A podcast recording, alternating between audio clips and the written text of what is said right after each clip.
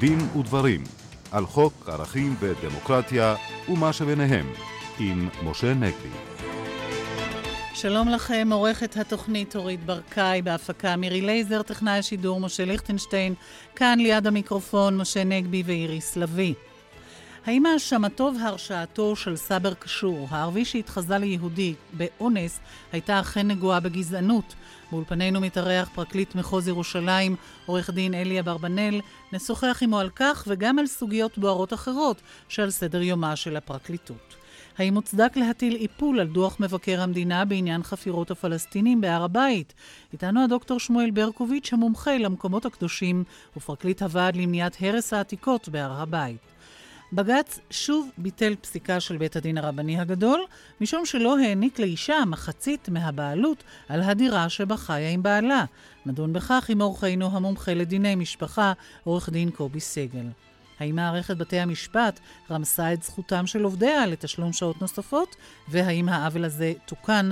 באולפנינו עורכת הדין בילי יהלום, שנמנתה עם קבוצת מתמחים שיצאו למאבק בנושא הזה. כל זאת איתנו, אבל נפתח בהערות עקרוניות בעקבות סיום משפטו של ארז אפרתי. משה. כן, דווקא בתור מי שמתח בשעתו ביקורת, אפילו ביקורת חריפה, איריס, גם בתוכנית הזאת, על הסדר הטיעון אה, שנעשה עם אה, ארז אפרתי, אני רואה לעצמי חובה נעימה לציין לשבח את התביעה שלאחר ההסדר הזה נתנה אה, פתחון פה למתלוננת לבוא ולהעיד במסגרת שלב הטיעונים לעונש ולגזר הדין.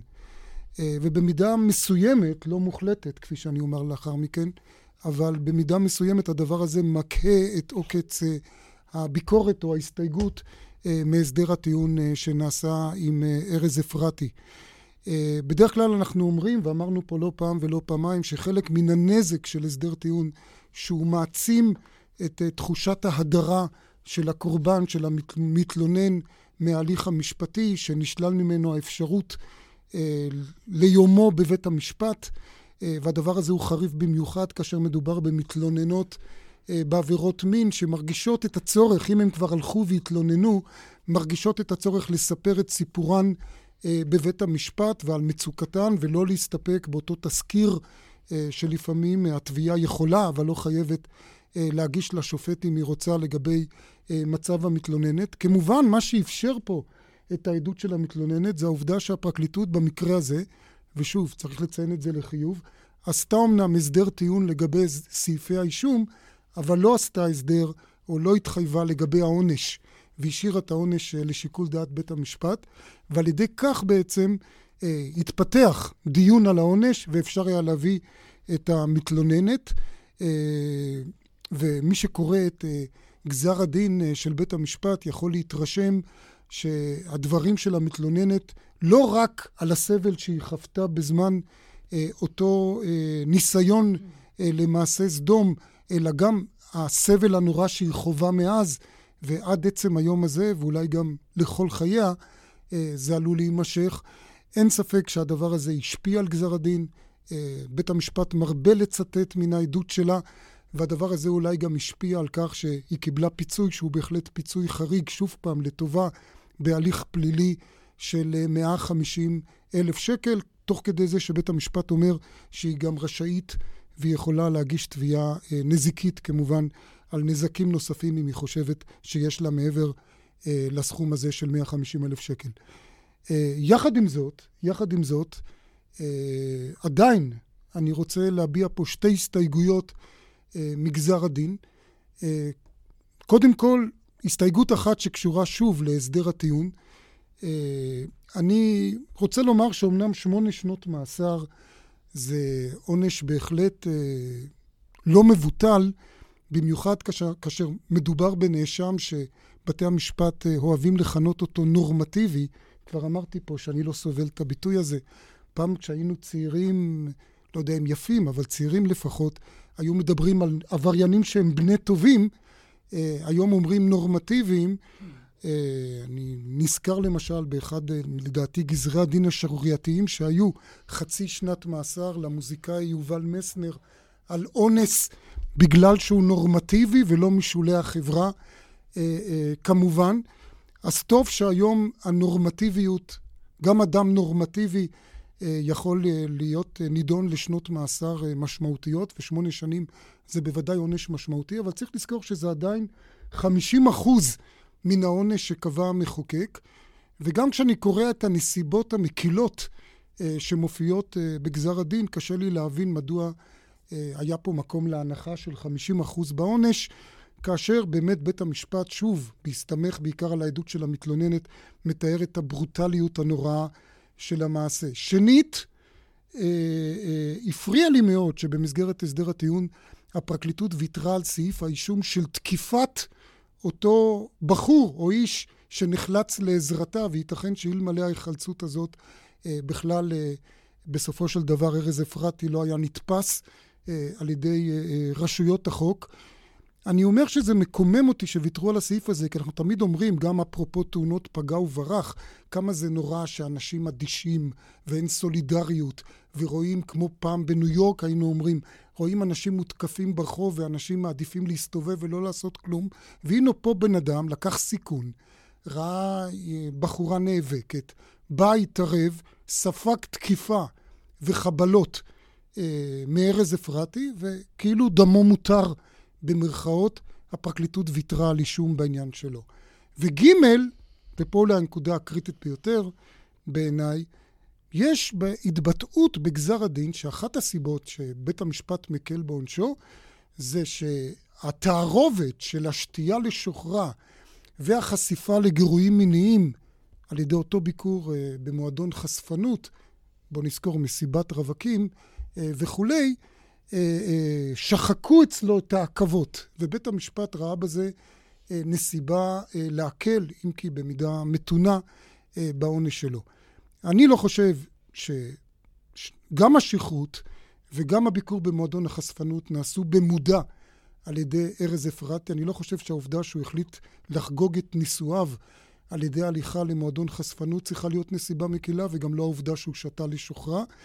ואני חושב שפה שוב פעם עבר מסר אה, שאיננו נכון. אבל האם אי פעם משפטית שכרות הייתה אה, גורם שאומר, מבלבל אותו בין לדעת בין טוב לרע וכולי? תראי, אה, עוד מעט נרחיב בזה, אבל אני רק רוצה לומר שלפני שנה בית המשפט העליון, בהחלטה שחלק מהעובדות שם דומות, לא כולן, שעסקה בשוטר של משמר הגבול, שהורשע, שם לא היה הסדר טיעון, הוא הורשע באונס בנסיבות מחמירות אה, וכולי, ושם הוא גם השתכר וגם נטל סמים. שם בית המשפט בפירוש לא ראה בזה נסיבה מקילה, אלא נסיבה מחמירה, ואגב, שם נגזרו על הנאשם, על אותו שוטר משמר הגבול, 16 וחצי אה, שנות מאסר.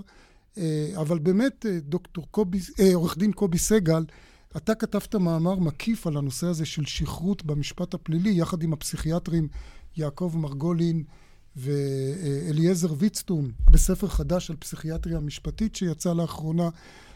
אולי בהמשך לשאלה של איריס באמת, שכרות היא בדרך כלל לא משחררת מאחריות פלילית, אבל האם היא משפיעה על העונש? שאלה טובה. המחוקק אה, באמת קובע אה, ששחררות בנתונים מסוימים, בסיבות מסוימות, יכולה לפטור מעונש. אבל הנתונים האלו הם נדירים, יוצאי דופן מאוד מאוד, כאשר בהם מדובר על אדם שהוא שיכור שלא באשמתו, מישהו החדיר סם כלשהו וגרם לו לעשות את הדברים. יחד עם זאת, אין בחוק התייחסות ישירה למשמעות שחררות בקטע של ענישה. אין גם בפסיקה אה, ביטויים רבים לכך, ודווקא מהבחינה הזאת, פסק הדין, אותו רכיב בפסק הדין ש, שעליו אתה מותח את הביקורת, קרי ההתחשבות באותו מצב, הוא אחת האמירות הראשונות בנושא הזה. אין, למיטב אה, ידיעתי בפסיקה, דוגמאות להתחשבות בכך. יש מקרה אחד בודד באמצע שנות ה-90, שבו אדם שוחרר ממעצר כי הוא היה באופן חריג במצב של שכרות. שוב, נסיבה מסוימת מקלה. לעומת זאת, והשאלה אם אין מקום באמת בנסיבות מסוימות, כאשר אדם איננו שיכור תדיר, אלא זה ביצע את המעשה בסיטואציה יוצאת דופן, אם אין מקום מסוים להתחשב בעונשו בדברים האלו. אבל אתה בעצמך, נדמה לי, כותב במאמר, ברגע שהוא שתה, הוא ידע שהוא יגיע למצב שהוא לא יבדיל בין טוב לרע, הוא ידע שהוא יהיה מסוכן.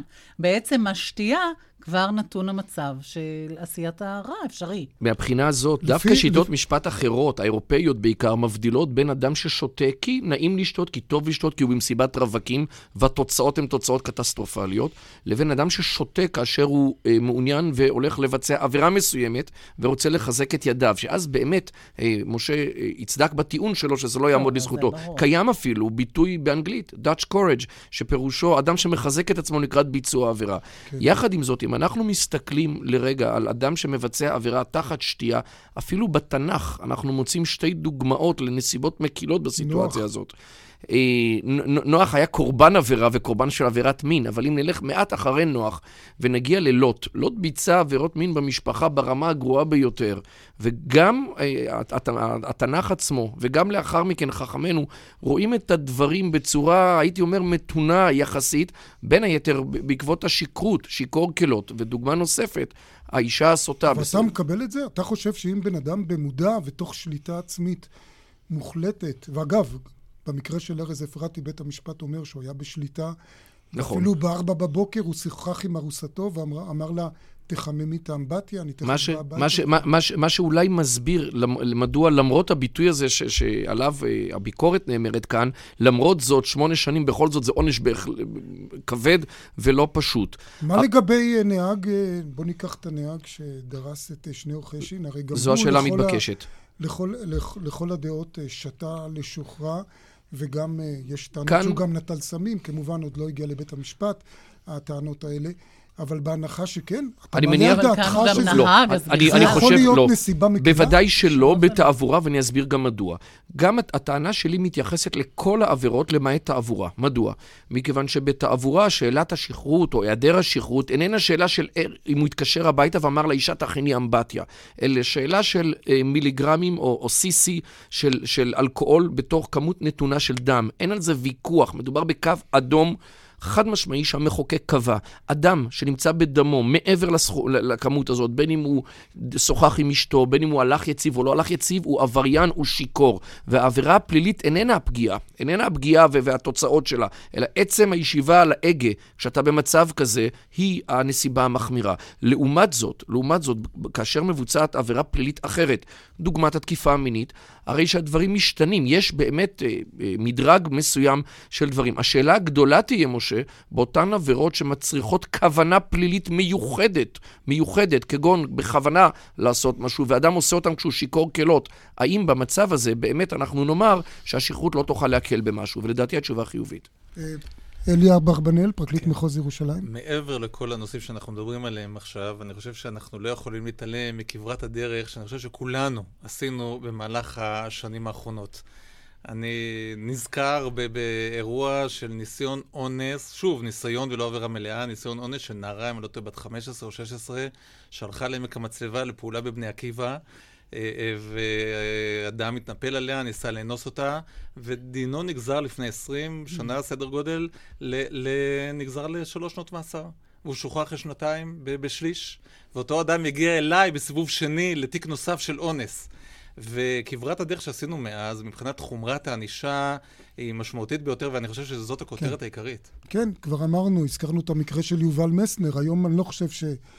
היה עולה על הדעת חצי שנת מאסר על אחד, אונס. נתון אחד מאלף, יעקב בזק בספרו הענישה הפלילית לפני 20 שנה בדק ומצא כי עד לכתיבת הספר, ואנחנו מדברים על תחילת שנות ה-90, היו שני מקרים בלבד שבית המשפט העליון פסק עונש של שמונה שנים על אונס. כלשהו. שני מקרים.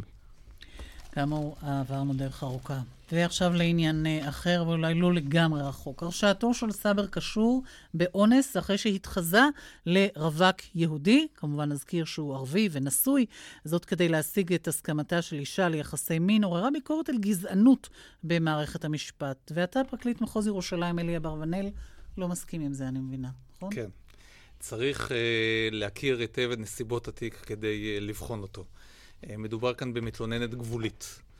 אני לא אוכל להרחיב יותר על המידע בעניין אה, אישיותה, אבל אפשר לומר שלנתון הזה הייתה השלכה משמעותית כשבאים לבחון את השאלה אם סיפור המעשה, כפי שמספרת אותו, הגיוני או לא הגיוני. רבים תקפו את, את, את, את אה, כתב האישום אה, וכולי, בטענה שהדבר לא הגיוני בשום אופן. אם אה, האיש קיים יחסי מין עם אותה בחורה אחרי רבע שעה של שיחה, כבר הסיפור לא מתקבל על הדעת. לא אוכל להיכנס לפרטי הפרטים, אבל אישיותה של המתלוננת הייתה כאן גורם משמעותי. עכשיו בואו נזכר במה מדובר בכלל. הנאשם הועמד לדין בגין עבירה של אונס כוחני.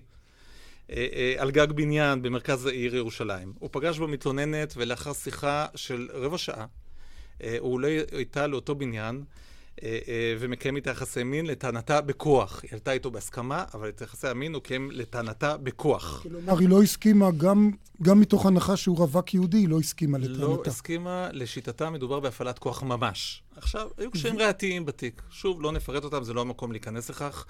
אה, אבל סופו של האירוע הוא בכך שבתום יחסי המין האיש משאיר את הנערה על אותו גג של בניין עירומה. ועוזב את המקום. מה שמתיישב... לוקח את בגדיה? לא לוקח את בגדיה, אבל עוזב את המקום מיד.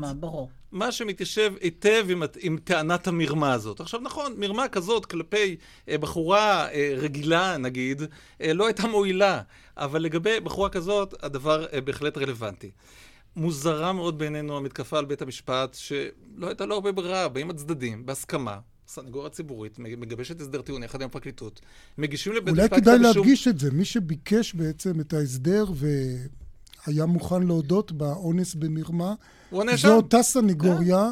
כלומר, שהיום באה וטוענת שזה גזענות. נכון. זאת, זאת בעצם הייתה פשרה בין הצדדים. הפרקליטות, בגלל שהם רתיים, ויתרה על עניין הכוח, אבל הסנגוריה הודתה בעניין המרמה.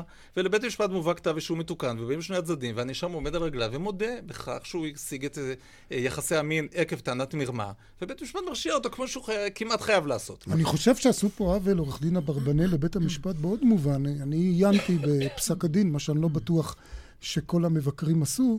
וראיתי שהשופט במיוחד ראה את המרמה החמורה בכך שאותו אדם אמר לה שהוא מתכוון לפתח איתה קשר רציני לטווח ארוך, לא בנושא הזה של היהדות שלו. והמבקרים העדיפו למקד את זה בנושא הזה של יהודי ערבי. גזר הדין מתמקד ברווקות שלו. כן. מציין גם את הטענה הזאת של, של יהדות או חוסר יהדות, ואגב, מתבסס, שוב, עכשיו אני מדבר על מתקפה על פרקליטות, יש, יש חוק, יש סעיף מפורש בעניין הזה, יש פסק דין מנחה בעניין הזה שניתן בסך הכל לפני שנתיים.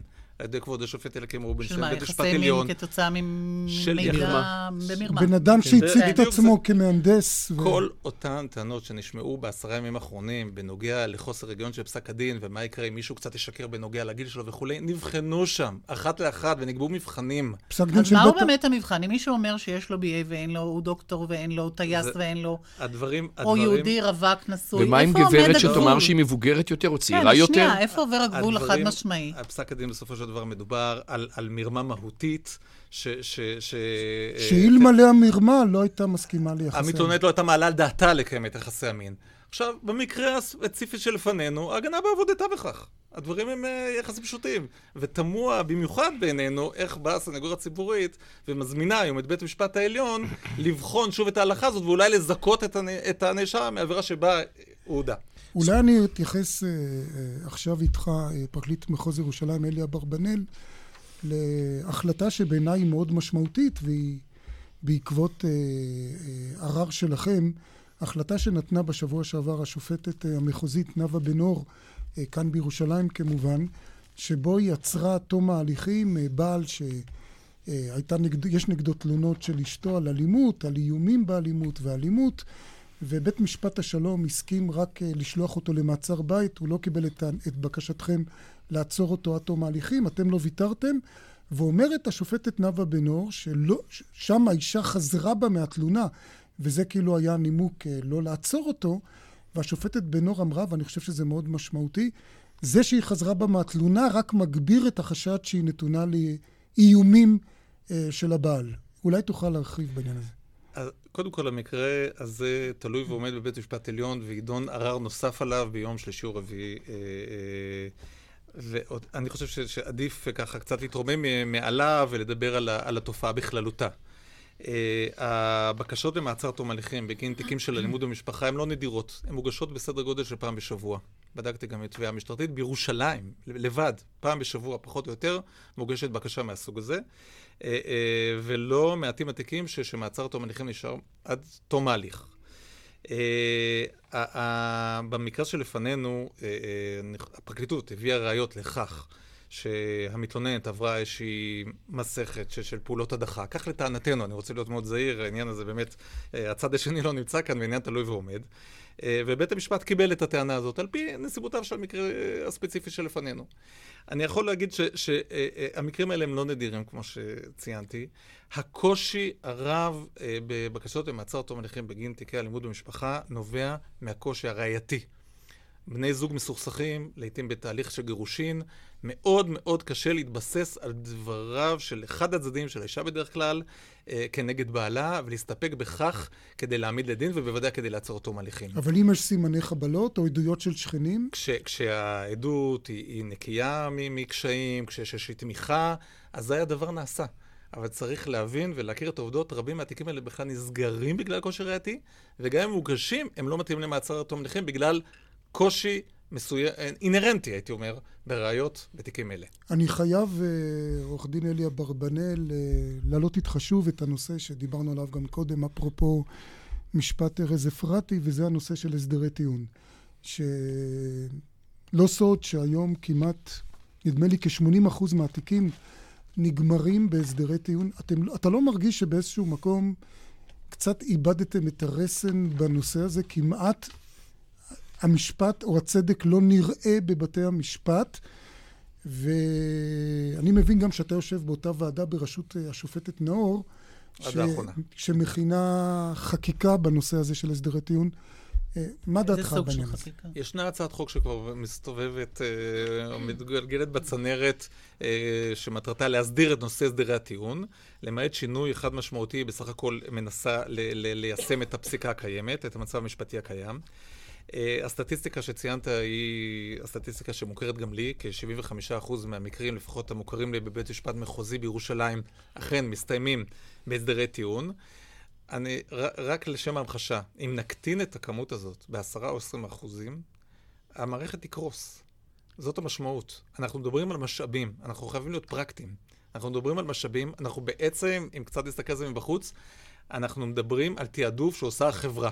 היו פה שני שופטים אה, בכירים אה, בדימוס, גם השופט אליהו מצה מבית המשפט העליון וגם השופט דוד בר אופיר מבית המשפט המחוזי, ושניהם אמרו, וכבר דיברתי קודם, שאחד התוצאות הקשות של הסדר טיעון שהוא יוצר תחושה של הדרה אצל הקורבן, אה, שניהם אמרו שצריך לאפשר לקורבן לא רק לטעון בפניך, בפני הפרקליטות נגד הסדר הטיעון, אלא גם בפני בית המשפט שבא לאשר את הסדר הטיעון. אתה היית מוכן לקבל כתביעה סידור חוקי כזה? אני חושב ששוב הקושי יהיה של איזשהו סרבול והשקעת משאבים נוספים. הדבר הזה אי אפשר לשלול אותו. בעבר גם שללו את, את כל מעורבותו של נפגע עבירה בכלל בהליך, אפילו בדרך העקיפה הזאת. אה, אפשר, אפשר uh, לשנות את החוק וליצור את האפשרות הזאת, רק צריכים להבין. כל התהליכים החיוביים האלה, של שינויים בסדר הדין הפלילי, שהם חיוביים, תמיד. גוררים אחריהם עוד ועוד סרבול ועוד ועוד משאבים, ואם הרגע הסברתי שהסדרי טיעון נדרשים בגלל משאבים, אז זאת מיד תוצאה הכרחית. ההליך יהיה מסורבל יותר. עדיין לא פוסל אותו. דוקטור שמואל ברקוביץ', אתה היית מעורב באיזה פרשה שנגמרה בהסדר. אני רוצה להגיד שאני די אה, מזועזע מהנתון הזה. ומהאמירה של פרקליט המחוז, שאם לא יהיו הסדרי טיעון בכמות הזאת, אז המערכת תקרוס. אני לתומי חשבתי שהשיקול העליון הוא לא יעילות המערכת, אלא יעילות הצדק. ואני נראה לי שאתם מרבים בהסדרי טיעון, מעבר למה שאפשר להעלות על הדעת. קח למשל את הסדר הטיעון לאחרונה, שיש לי להגיד עליו מילה אחת, הסדר הטיעון שעשיתם עם בועז יונה, שהלך וגרם עוול, גנב כספים מאלפי משפחות במדינת ישראל, קיבל נדמה לי שבע או שמונה שנות מאסר בעסקת טיעון. אני מזכיר לך שאתי אלון, שגלבה מיליונים, קיבלה 17 או 18 שנים כאלה. 14 בסוף. ואף אחד לא ביקש לשמוע את קורבנות...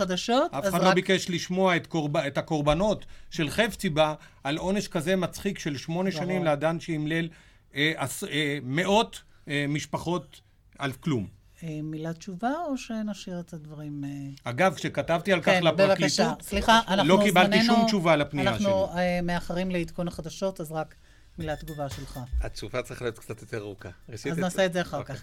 אה, עדכון החדשות, ליאור גושן, בבקשה. אנחנו כאן בדין ודברים, מחכים לתשובה שלך, עורך דין אלי אברבנאל. האשמה קשה. לא אה, בקיא בפרטי פרשת חפציבה ולא אתייחס אליה, ואני יכול אה, לאשר שלשיטת הסדרי הטיעון יש חולשות רבות. החשש הכ- הכבד ביותר שבכלל לא ציינו עד כה, הוא החשש מפני הרשעת חף מפשע. אדם ש- ש- שמרגיש שהוא יכול לזכות בטובת הנאה גדולה, ב- ביתרון גדול בכך שהוא מודה וזוכה באיזשהו עונש מופחת, יכול להתפתות להודות בדבר שלא אה, אה, ביצע, וזהו החשש הכבד ביותר, וכבר נתקלתי בסיטואציות כאלה, שסנגור בא, מנסה לשכנע את הפרקליטות לחזור מהאישום, כשהפרקליטות אומרת לו ש- ש- שהיא שלמה עם האישום והיא תמשיך איתו, הוא בא להציע הסדר טיעון. למרות שהוא בכל נפשו מאמין שבכלל התיק הזה לא היה צריך להתקיים. אה, זאת סיטואציה שבה אנחנו לא ממשיכים לקיים משא ומתן להסדר טיעון. אני יכול להגיד ש- שהחולשות הן רבות, הציבור לא מעוניין בפשרות האלה בכלל. או, או שיורשע איש ויקבל את מלוא העונש, או שיזוכה וילך הביתה. אבל אין מנוס, המחשבה חייבת להיות פרקטית. אם אנחנו מקבלים בסופו של דבר איזושהי ענישה משמעותית, לא מספקת, לא מלאה, אה, אה, בגין עיקר כתב האישום, אנחנו צריכים לברך על זה, להגיד תודה רבה ולעבור לתיק הבא. כי אם לא נגיע לתיק הבא, גם זהו עוול.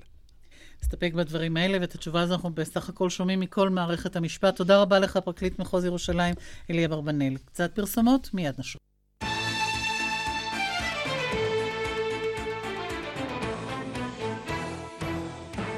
אנחנו כאן בדין ודברים. מחרתיים יוכרע אם יפורסם דוח מבקר המדינה על חפירות שמבצעים פלסטינים בהר הבית, או שמא יוטל עליו איפול. דוקטור שמואל ברקוביץ', מומחה למקומות הקדושים ופרקליט הוועד להצלת עתיקות הר הבית, אתם יזמתם את בדיקת המבקר. נכון, אנחנו יזמנו את בדיקת המבקר כי אנחנו אה, אה, התלוננו בוועדה לביקורת ענייני המדינה לפני שלוש שנים, שכל הרשויות הממלכתיות, ממשרד ראש הממשלה, עבור ליועץ המשפטי לממשלה, עבור לעירייה, עבור למשטרה ולעיריית ירושלים, כולם פשעו וכשלו ולקו בסדרת מחדלים נוראים אולי, בטיפולם אולי בהר הבית. נזכיר, אה, דוקטור ברקוביץ', שלהאשמה הזאת שותפים אנשים מאוד בכירים, למשל אה, הנשיא בדימוס של בית המשפט עבד- העליון, עבד מאיר עם- שמגר, והנשיא בדימוס משה לנדאו, ועוד. חשוב להגיד כאן שהוועד למניעת הרס העתיקות בהר הבית הוא ועד א-פוליטי, ציבורי, יוצא דופן בכך שחברים בו אנשים שלא חברים לדעתי בשום ועד אחר, מכיוון שהוא מונה אנשים מכל קצווי הקשת הפוליטית. נשיא בית המשפט העליון לשעבר מאיר שמגר, נשיא בית המשפט העליון לשעבר משה לנדוי, הגברת מרים בן פורת, לשעבר המשנה לנשיא בית המשפט העליון ומבקרת המדינה, הסופרים א' ב' יהושע, עמוס עוז, יזהר סמילנסקי, לא אנשי ימין אה, מובהקים. לא, ראשי, אה, ראשי מוסד לשעבר, כמו צבי זמיר ויצחק חופי, ועד לפני כמה שנים גם מאיר דגן, ראש המוסד הנוכחי, וצמרת הארכיאולוגים של מדינת ישראל. אז אוקיי, כך אז שכאן כנראה- עומדת על הפרק הדאגה לעתיקות הר הבית, ולא לשום דבר אחר, לא לעתידו הפוליטי, חס וחלילה. אז כנראה בגלל המשקל של האנשים הבהחלט כבד שציינת, באמת אה, החליטה הוועדה לביקורת המדינה להטיל על מבקר המדינה להכין דוח. הוא הכין דוח שככל הידוע, בשלב זה אסור להתייחס לתוכנו, כולל ממצאים באמת אה, חשובים ואולי גם חמורים, אבל עכשיו באים וטוענים, כנראה, שיש סכנה ביטחונית או סכנה ליחסי החוץ של המדינה, ולכן מבקשים מוועדת המשנה לביקורת המדינה שיש לה סמכות כזאת להטיל איפול על הדוח. אתה כופר בזה שיכול להיות נזק? הרי אנחנו יודעים שהר הבית זה מקום רגיש. כולנו זוכרים מה קרה כשאריאל שרון לפני כמעט עשר שנים עלה על הר הבית. אני חושב שהטיעון שפרסום דוח של מבקר המדינה על מחדלי הרשויות בשמירת העתיקות בהר הבית עלול לפגוע בביטחון המדינה וביחסי החוץ שלה, זה כמו שאמר גדול ממני, קשקוש מקושקש. ואולי כדי להדגים את זה, נלך למקרה קרוב להר הבית. לפני ארבע שנים אה, נידונה פרשה של קבורת פלסטינים בצמוד לחומה המערבית של הר הבית, החומה המזרחית של הר הבית, בניסיון להשתלט על שטח שהוא חלק מהגן הלאומי סובב חומות העיר העתיקה. סדרה של עבירות פליליות, אסור לקבור שם, השטח לא של הפלסטינים, השטח של uh, עיריית ירושלים, כל מה שאתה רוצה. והמשטרה כהרגלה בקודש אמרה, אי אפשר למנוע קבורה במקום הזה, מכיוון שאם היא תמנע, יהיו, יהיו הפרות סדר ואולי חשש לשפיכות דמים, כמו הטענות שאנחנו שומעים בנושא הר הבית שנמצא מעבר לחומה הזאת. היינו חברי הוועד למניעת הרס העתיקות אצל השר לביטחון פנים דאז, דיכטר, שמע את טענותינו ושמע את טענות המשטרה, כל הפמליה של צמרת המשטרה הייתה שם, ואמר להם, רבותיי, ממחר בבוקר אין יותר קבורה בלתי חוקית בצמוד לחומה המזרחית של הר הבית. וראה איזה פלא, השמש זרחה והשיטה פרחה, ושום הפגנה לא הייתה, ושום הפרת סדר, ושום עומות לא דמים, ושום דבר. אחד. שניים. באחד הבג"צים שהגשנו אה, נגד הטיפול של הרשויות באכיפת חוקי ישראל בהר הבית, וחשוב לדבר גם תכף על התלונות שלנו, אחת מחוות הדעת הייתה חוות הדעת של מאיר דגן, ראש המטה למלחמה בטרור דאז, ראש המוסד דהיום. חוות דעת נוספת הייתה של השר לביטחון פנים, אביגדור קהלני. שניהם קבעו שאין שום בעיה לכוחות הביטחון להשליט את חוקי מדינת ישראל בהר הבית. אני אזכיר לכולם שמנפנפים בטיעון על הביטחון. כש... משטרת ישראל וכוחות הביטחון מחליטים למנוע ממאות אלפי פלסטינים להגיע להר הבית, אלא רק לכאלה שמעל 45 ונשואים ויש להם 15 ילדים. אז מסכלים פה את זכות חופש הפולחן, וראה איזה פלא, כשכוחות הביטחון מחליטים שזה חשוב, שיש צורך בזה, אז אין הפרות סדר, אין שפיכות דמים, אין בעיה עם ביטחון המדינה ואין בעיה עם יחסי החוץ. אבל כאשר אנחנו באים ואומרים, מבקר המדינה, תפרסם את הדוח שלך עם הממצאים החמורים שאנחנו יודעים שיש בו על כישלון כל הרשויות בטיפול בהר הבית, פתאום כל מיני גופים מבוקרים ממציאים טיעונים של ביטחון המדינה ושל פגיעה ביחסי החוץ. אני לא רוצה להתייחס לגופו של עניין כמובן, כי כמו שאמרנו, הדוח עדיין... אבל כדאי אולי להתייחס לתלונות שלנו. כן, לא, התלונות אה, ברורות, כבר אמרת שזה פגיעה קשה בעתיקות. לא, לא, לא, לא, יש חשיבות כאן, אולי תרשה okay. לי אוקיי. בשתי מילים. להגיד מהם עיקרי התלונות שלנו, שלפי תגובות של הגופים המבוקרים אלינו, ולפי קטעים מדוחות קודמים, טיוטות קודמות של המבקר שנשלחו לתגובתנו, אני רוצה להגיד לך שאני, יש לי אה, יסוד לקוות ולהאמין שהתלונות שאני אגיד לך עכשיו נמצאו נכונות. דבר ראשון, עובדה היא, ואף אחד לא יכחיש אותה, כולל הפרקליטות, שבספטמבר, מספטמבר 96 ועד היום, הוואקף הפלסטיני סילק מהר הבית את פקחי רשות העתיקות ואת הפקחים של עיריית ירושלים, וכל העבודות של הפלסטינים מתבצעות שם ללא היתרי בנייה וללא פיקוח של רשות העתיקות וללא פיקוח של עיריית ירושלים. אחד. שתיים, ועדת, לפי חוק העתיקות, ועדת שרים מיוחדת לענייני הר הבית צריכה להתכנס ולאשר כל פעולה בהר הבית. הנה אני מגלה לכם עכשיו שבמשך 42 שנה מ-67 עד שנה שעברה, ועדת השרים הזאת לא התכנסה אפילו פעם אחת. הנה אני בא ואומר לכם שרשות העתיקות אה, מאשרת לוואקף הפלסטיני לבצע בו עבודות בהר הבית, בתיאום עם המשטרה, לא בתיאום עם המשטרה, בניגוד לחוק. אני מדבר על מאות עבודות. בלי אישור של אה, אה, ועדה לתכנון ובנייה, בלי אישור של ועדת השרים, הכל לא. בניגוד לחוק. וכך אנחנו מוצאים מצב שהגענו למצב כזה שהכשל העיקרי במקום הזה הוא דווקא של היועץ המשפטי לממשלה. לפי הנחיות היועץ המשפטי לממשלה מלפני 20 שנה, שום רשות אסור לה לעשות שום דבר בהר הבית בלי אישור שלו. כלומר, מדווחים לו על העבירות, והוא צריך להחליט מתי מעמידים לדין, את מי מעמידים לדין וכולי. הנה אני בא לומר לכם שמאז ועד היום, אף אחד לא הועמד לדין, לא מהפלסטינים ולא מהשוטרים ולא מהעירייה, על עבירות ופגיעה בעתיקות בהר הבית. יתרה מזאת, אני אומר לכם במלוא האחריות, שאם היועץ המשפטי אליקים רובינשטיין עוד עניין את ראש הממשלה בעבירות בהר הבית, מני מזוז, היועץ המשפטי הקודם, להערכתי הפרטית, אני בן אדם קטן לעומת היועץ המשפטי הגדול, נרדם בשמירה ולא יזם אף חקירה של אף תלונה, ומעולם לא הועמד לדין אף אחד על ביצוע עשרות ומאות עבירות על כל חוקי מדינת ישראל, עד כדי כך שהר הבית הפך למובלעת פלסטינית אקס-טריטוריאלית. אם מישהו לא מתפוצץ או לא נהרג שם, את אף אחד זה לא מעניין. דוקטור שמואל ברקוביץ', אנחנו נסתפק בדברים האלה. אתם ודאי אה, מצפים שהדוח יפורסם, ותודה רבה לך. בג"ץ ביטל פסיקה של בית הדין הרבני הגדול, ששללה את זכותה של אישה למחצית הדירה שבה חיה עם בעלה וילדיהם. עורך דין קובי סגל, אתה מומחה לדיני משפחה. אתה מספר לנו את המקרה הזה. אמת, המקרה הזה ממשיך אה, מדיניות של אה, בית המשפט העליון בשבתו כבג"ץ הנמשכת מזה כ-20 שנה, מאז פרשת בבלי המפורסמת, שבה קבע בית המשפט העליון כי בתי הדין הרבניים עליהם לפסוק לפי ההלכות המתוות של בית המשפט העליון, ובמקרה הזה שותפות של בני זוג בנכסים, גם כאשר אלו רשומים על שם אחד מהם, כפי שהחוק בעצם מחייב את זה, חוק יחסי ממון בין בני זוג.